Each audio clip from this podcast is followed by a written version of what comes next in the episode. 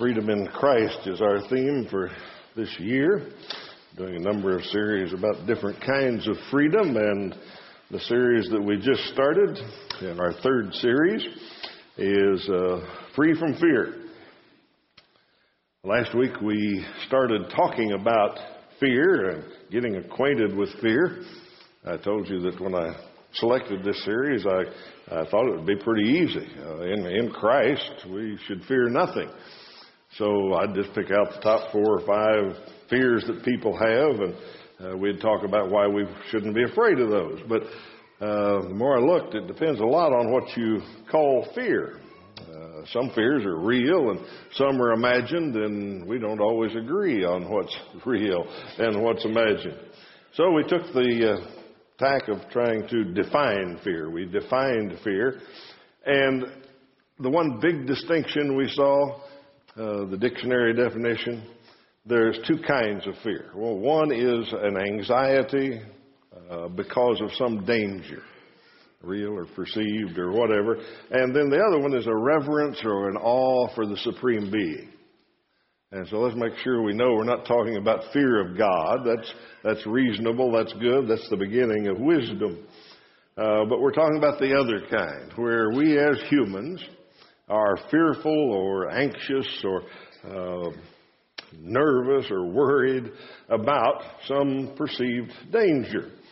Uh, in fact, as we talked about that, we found a lot of words that we can use to describe fear.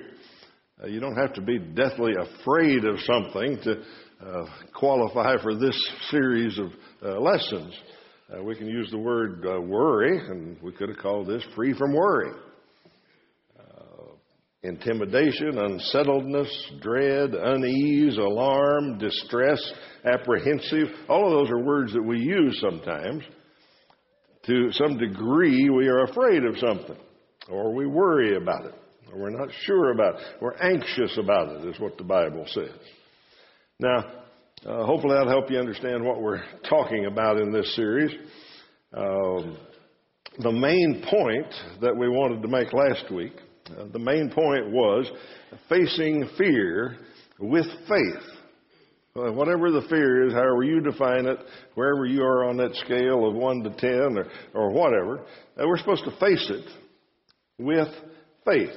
And that's the very basic thing I hope we got across last week. Uh, we have to master that before we can go on to the other things. One of God's most repeated commands we saw last week was fear not. He says, Fear not, over and over in the Bible. I know it probably doesn't show up uh, from where you are, but the background of that slide is all Scripture.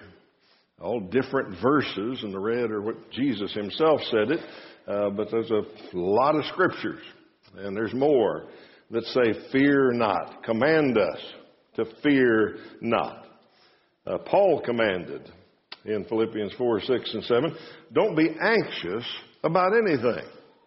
He used one of our words there in the range of uh, words that we looked at, uh, chose anxiety instead of worry. He said, Don't be anxious about anything. And you remember the rest of the verse. He said, But in everything, by prayer and petition, with thanksgiving, present your request to God. So don't be anxious about it. Talk to God about it. And what will happen? He said, and the peace of God, which transcends all understanding, will guard your hearts and your minds in Christ Jesus. He'll take away that anxiety. He'll give your mind peace. There's no reason in Christ to be fearful and anxious and worried about things. So that was our introduction last week. Today, uh, we're dealing with disaster. Talking about dealing with disaster. And uh, I couldn't decide if I wanted to deal with this one or not, with natural disasters, because I didn't know how many people really are fearful of such things. Uh, but then I began to think about it. Uh, somebody told me that uh, they knew somebody that would never move to a certain area of the country, uh, this area actually, because they were afraid of tornadoes. Uh, they'd never live here. And I thought, well, people are afraid of things. Uh, and let's talk about it a little bit. As I've thought over people being afraid of natural disasters. I remembered distinctly uh, one year at Tulsa at the Soul Winning Workshop a number of years ago. I happened to be sitting beside my old friend Jeff Walling on Friday night in the bleachers there. And uh, the announcer came out, the MC, and said, We've got some weather reports uh, that we're under a tornado watch. There's 10,000 people in this building. This guy comes out and calmly says, We're under a tornado watch. There's uh, conditions for tornadoes are in the area. And Jeff just went ballistic. He said, Well, what, what, what, what what's going to happen? What's going on? What's that mean? And I said, Well, it means that there's storms out there, and some of them could develop tornadoes. We don't know. You don't worry about a watch. You just go on about your business, and they'll tell you if it's going to get worse. And pretty soon they came out and they said, Well, we're under a tornado alert. Whoa, man. Whoa, what's that mean? Now, now bear in mind, this guy is from Southern California born and raised there. Okay? And there, the earth shakes. You know, I mean, it'll roll you out of bed sometimes. There, you can be driving on the street, and the mountain will just slide down on you. You know, there, every year they just burn the mountains up. You know, and there, every once in a while, the people in LA just burn their city up. You know, but this guy's scared to death of tornadoes. So we went on. He kept wanting details, wanted to know what do we do about this and what. To... Finally, they came out and they said, "Okay, now if the tornadoes get close, here's what we're going to do. We, the shelter is out in the walkways around the pavilion. So all of you on the floor will exit and go out into those walkways and take shelter. The rest of you stay right where you are."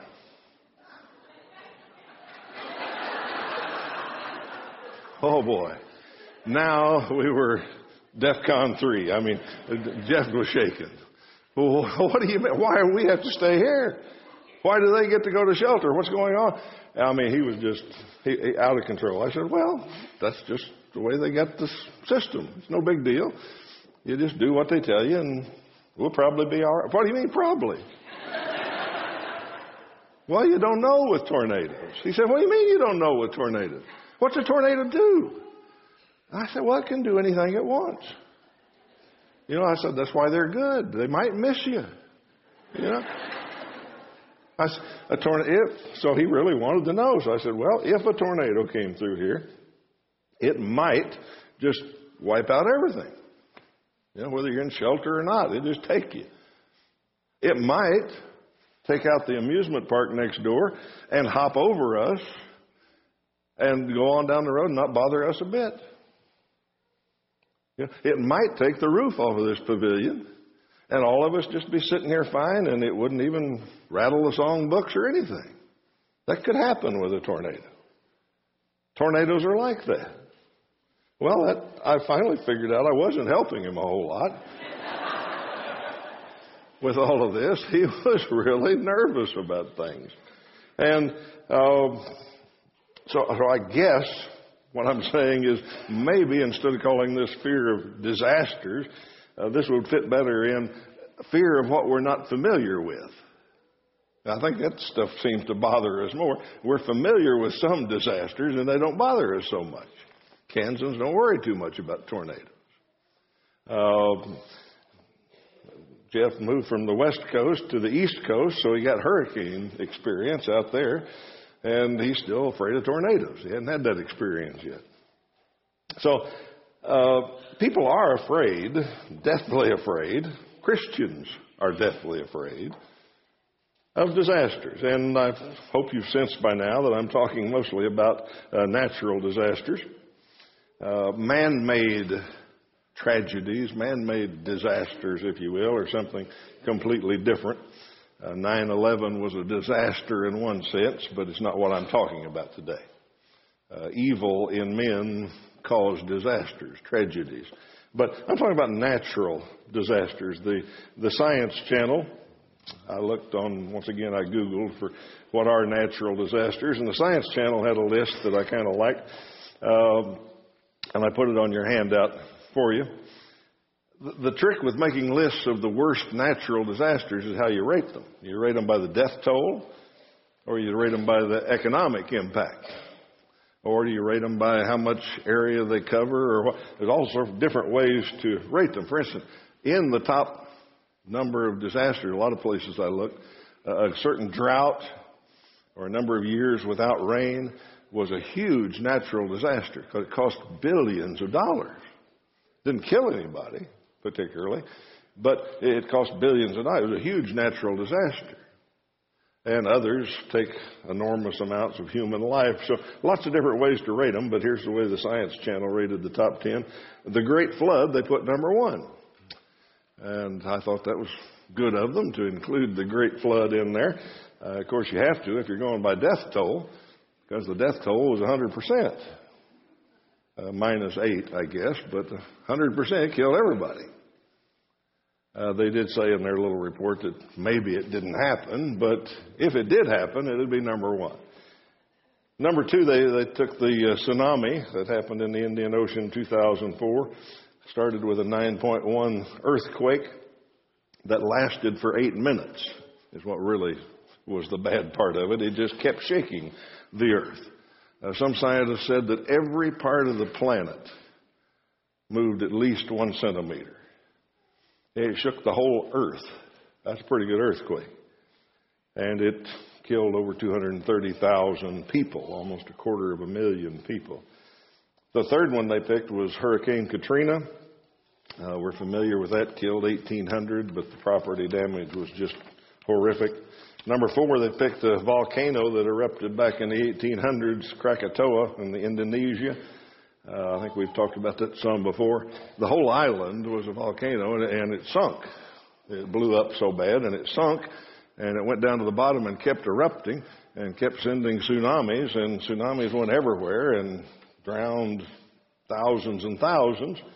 Uh, the ash from that volcano uh, went all the way around the world and blocked, blacked out parts of America. New England uh, thought the end of the world had come because they couldn't see the sun that day. Uh, that was a big disaster.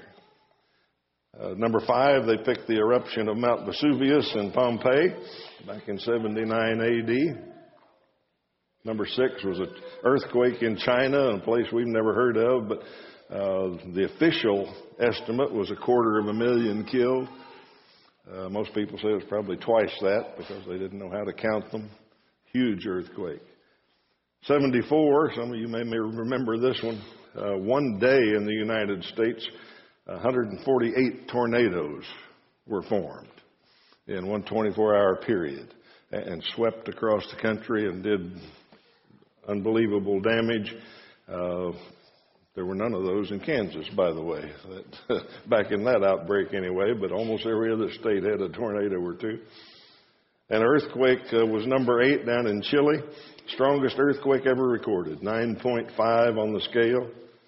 Uh, probably killed about 6,000 people there, but it killed people all over the world. It killed 61 in Hawaii just with the tsunami. That was a big earthquake. 93, there was a storm of the century. Uh, and I, I, really don't remember this, but vaguely. Uh, but they said the weather conditions came together where there were just terrible conditions everywhere on the east part of the United States mainly. Uh, Cuba, there were storms in the Gulf. In Canada, there was freezing temperatures, and that all came together. And there were tornadoes and hurricanes and snowstorms and rainstorms, and it Unbelievable storm of the century. And the last one they picked, number 10, was a Wisconsin wildfire. Uh, in 1871, we didn't have ways to fight wildfires with planes and all of that. And it just burned millions of acres. It just started burning and it kept going. So, those are some of the things that some websites list as disasters. Uh, your insurance company would call some of those acts of God. Acts of God. You ever thought about that?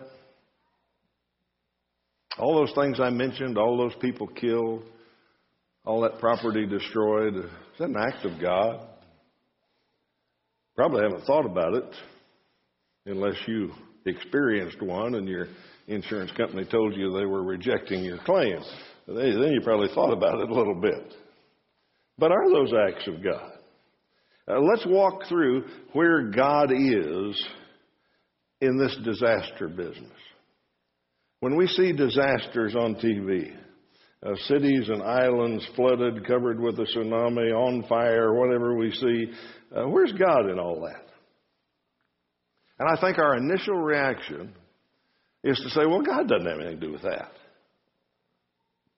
God's not involved in that. I mean, he, wouldn't be involved in killing a quarter of a million people. The trouble is, the atheist argument, their main argument, is, is based right around what we're talking about here today.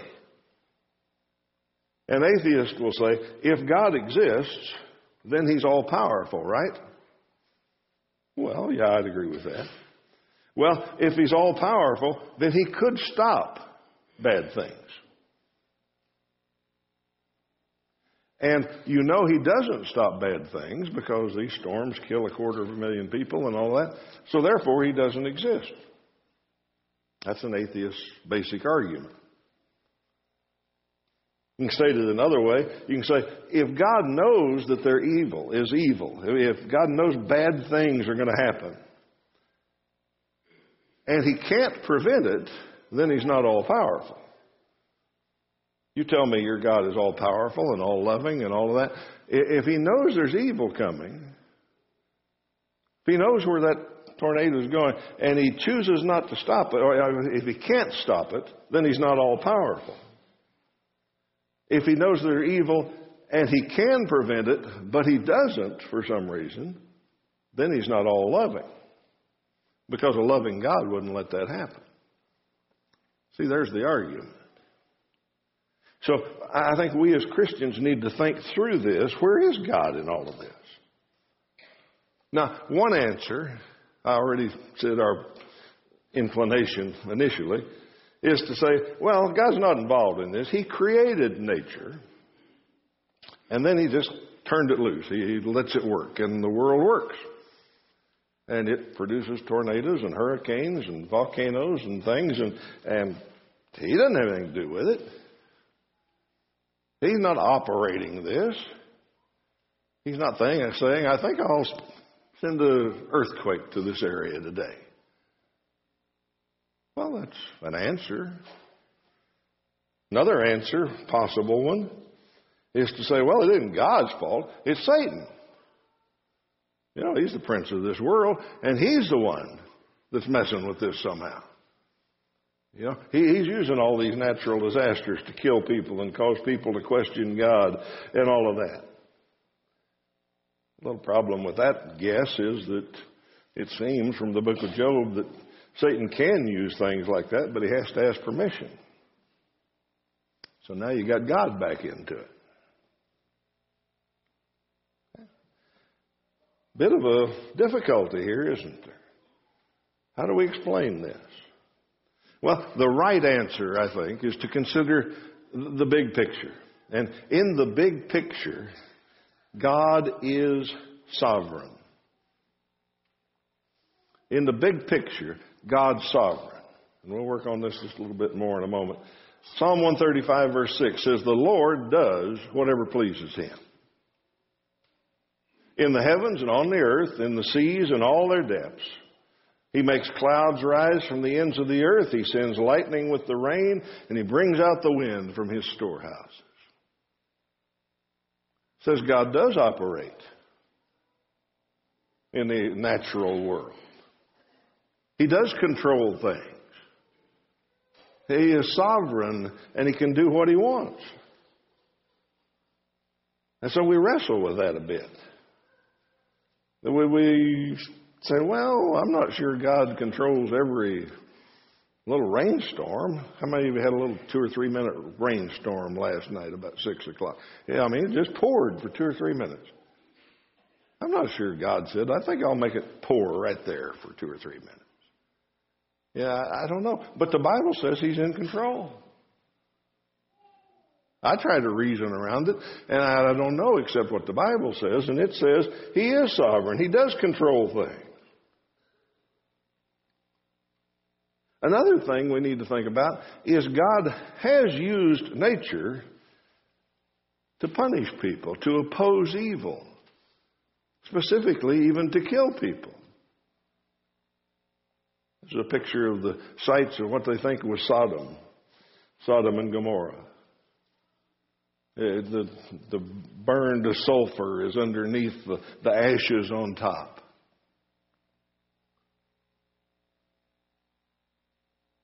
Sodom, it, it rained brimstone. Uh, that's a disaster if you ever heard of one. Yeah, Dave Freeman would freak on that one. You know, it's raining brimstone. Okay, but God did that. Okay, He had some people that He needed to deal with, so He made it rain fire and brimstone. Egypt, look at all the things He did to Egypt. He turned the sun off. He sent hail like they'd never seen hail before. He sent natural disaster after natural disaster. Jonah. Look at Jonah. Jonah said, I think I'll run away from God. One guy rebelling against God. And what God do?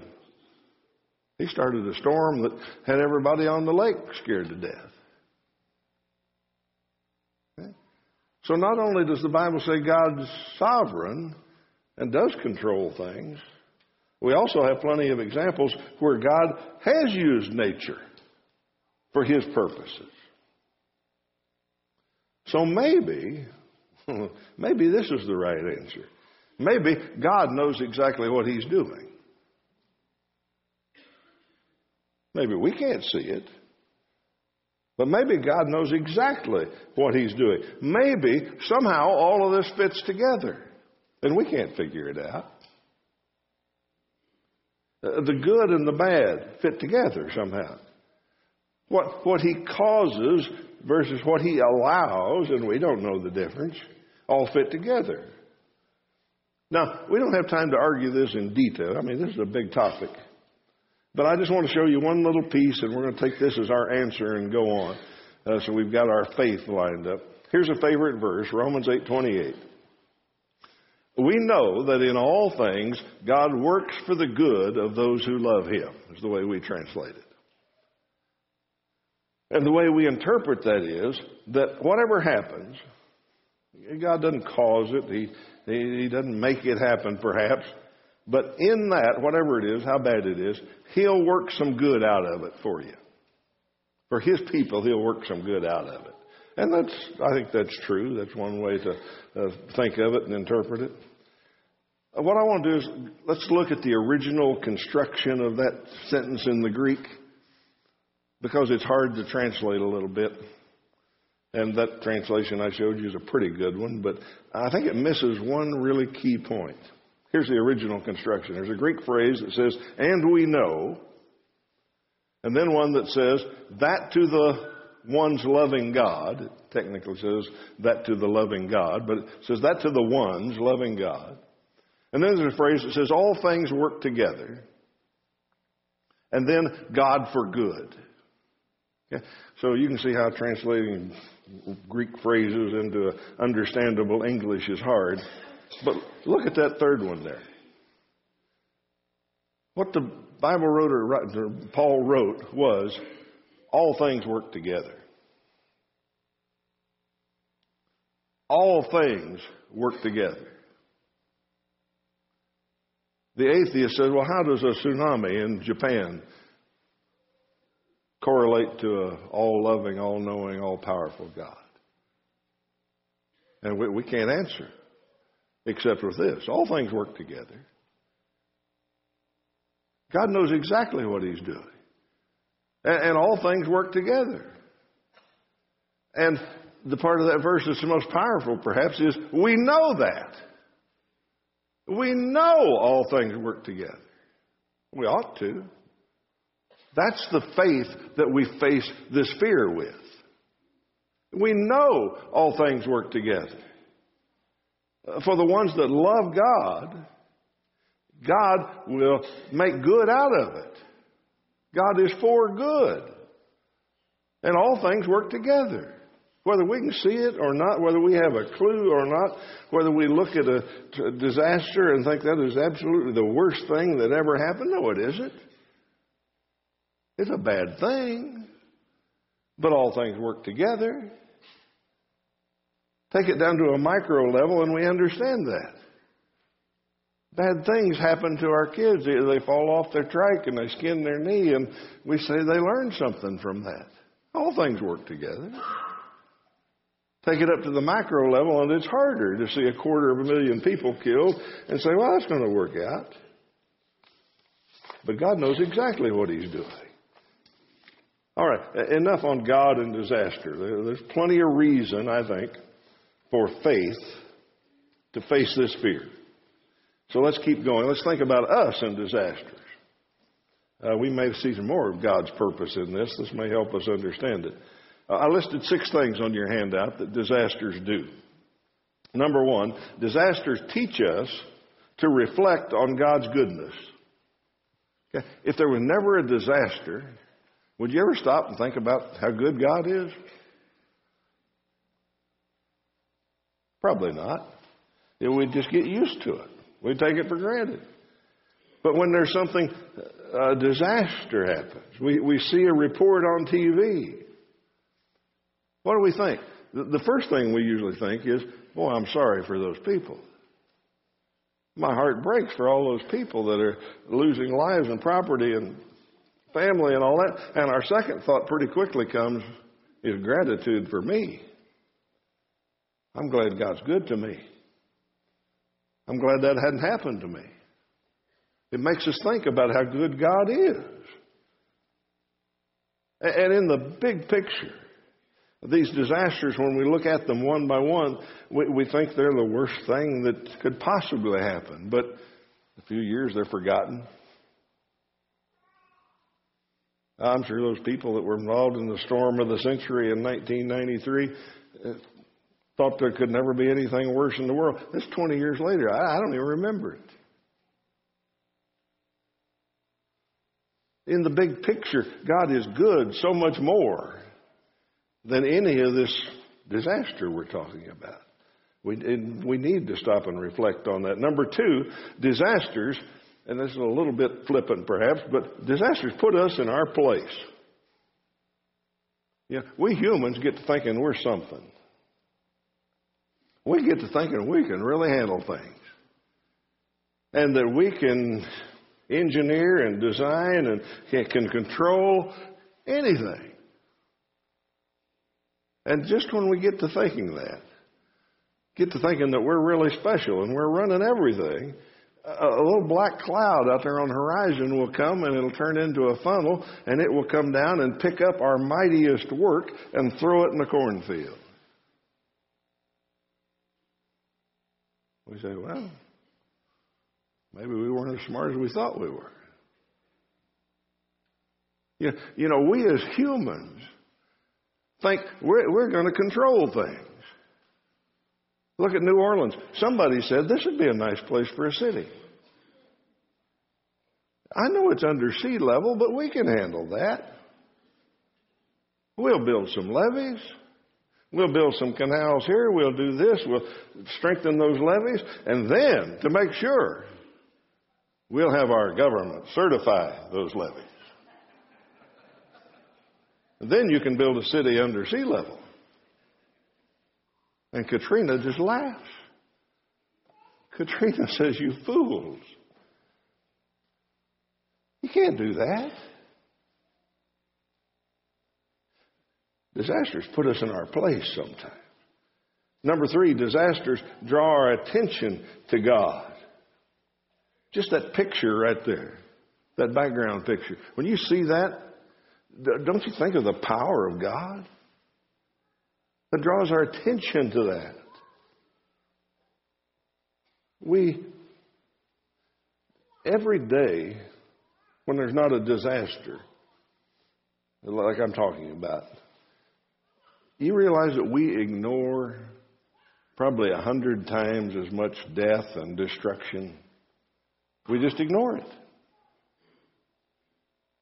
It's just the way the world is. We live in a dark, violent, sex obsessed world that destroys hundreds of thousands of people every day. And we just go on about our business. It happens all around us. It's on the front page, and we don't pay any attention to it. A disaster makes us think about God.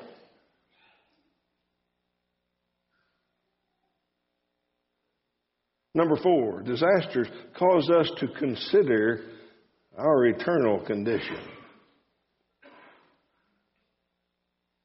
When you, see a disaster and you see a thousand people, 200 people, a quarter of a million dying, do you ever think, I wonder how many of them were prepared to meet God?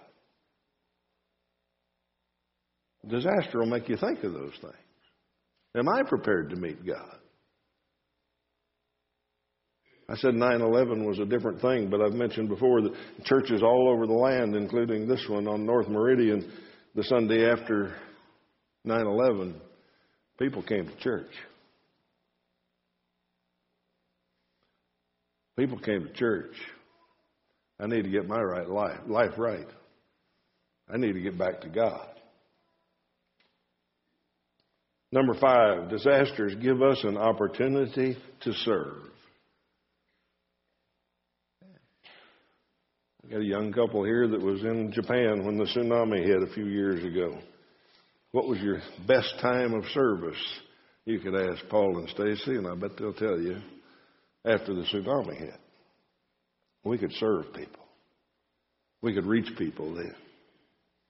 Number six, disasters help us remember His promise.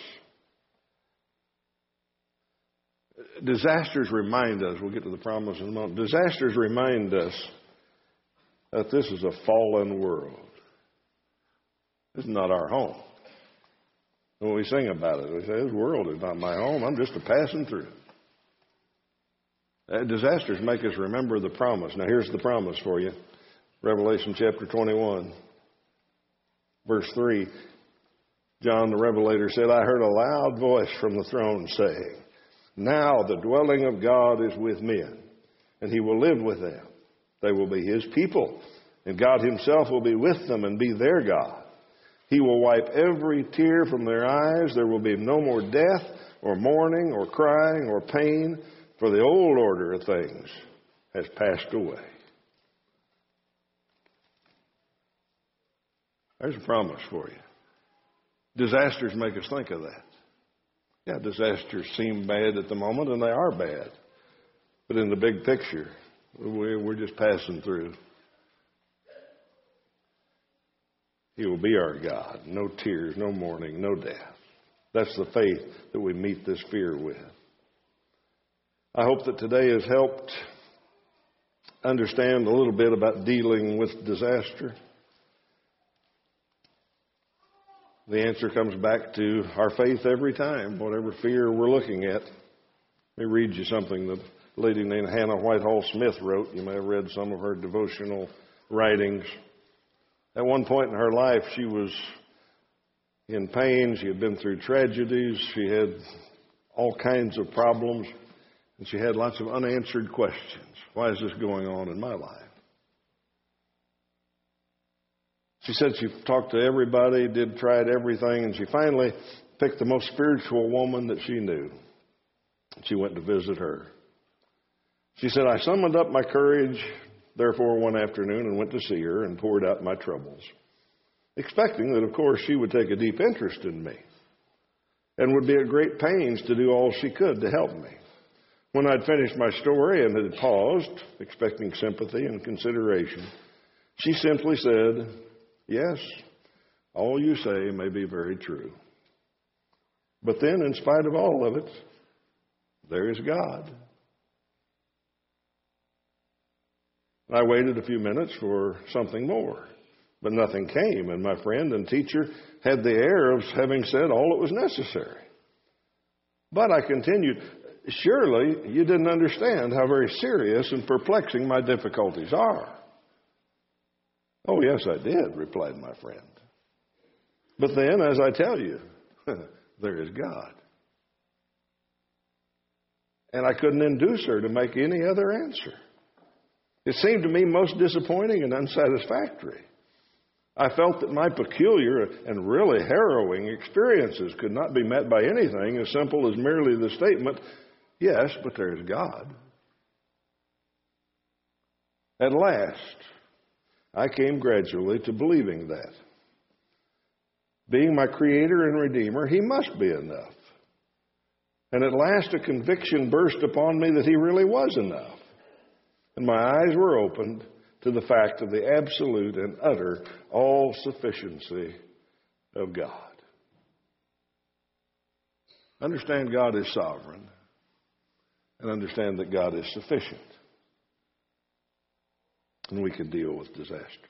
Next week, we're going to take time out from our fear series uh, for the 4th of July weekend. We're going to stay on the theme of freedom, but uh, a little different. Uh, we're going to leave the Bible as our source and turn to Norman Rockwell, uh, if that's all right with you. Uh, Norman Rockwell painted four famous pictures back in the 40s, I think. Uh, the four freedoms of America uh, freedom of worship, freedom of speech, freedom from fear, and freedom from want. And we're going to discuss those four freedoms next Sunday since it's the 4th of July weekend. And if you're in town, we hope you come be a part of that study. Then the next time we're together on this series, uh, Freedom Fear, we're going to continue talking about our nation uh, because I believe there are a lot of people in our nation who have a fear that this nation will fall. Uh, the things going on now and the, difficulties in the world, uh, people are fearful of things. And we're going to deal with that, see what kind of faith deals with that. All right, let me close by reading Psalm 46. We started with that. Let me read part of it again. Psalm 46. God is our refuge and strength, and ever present help in trouble. Therefore, we will not fear, though the earth give way and the mountains fall into the heart of the sea, though its waters roar and foam, and the mountains quake with their surging. The Lord Almighty is with us. The God of Jacob is our fortress. That's enough for those who love him. If you love him, if you've obeyed him, that's enough. If you haven't obeyed him, we're going to make an opportunity for you to do so this morning. Come if you need to. Let's stand and sing.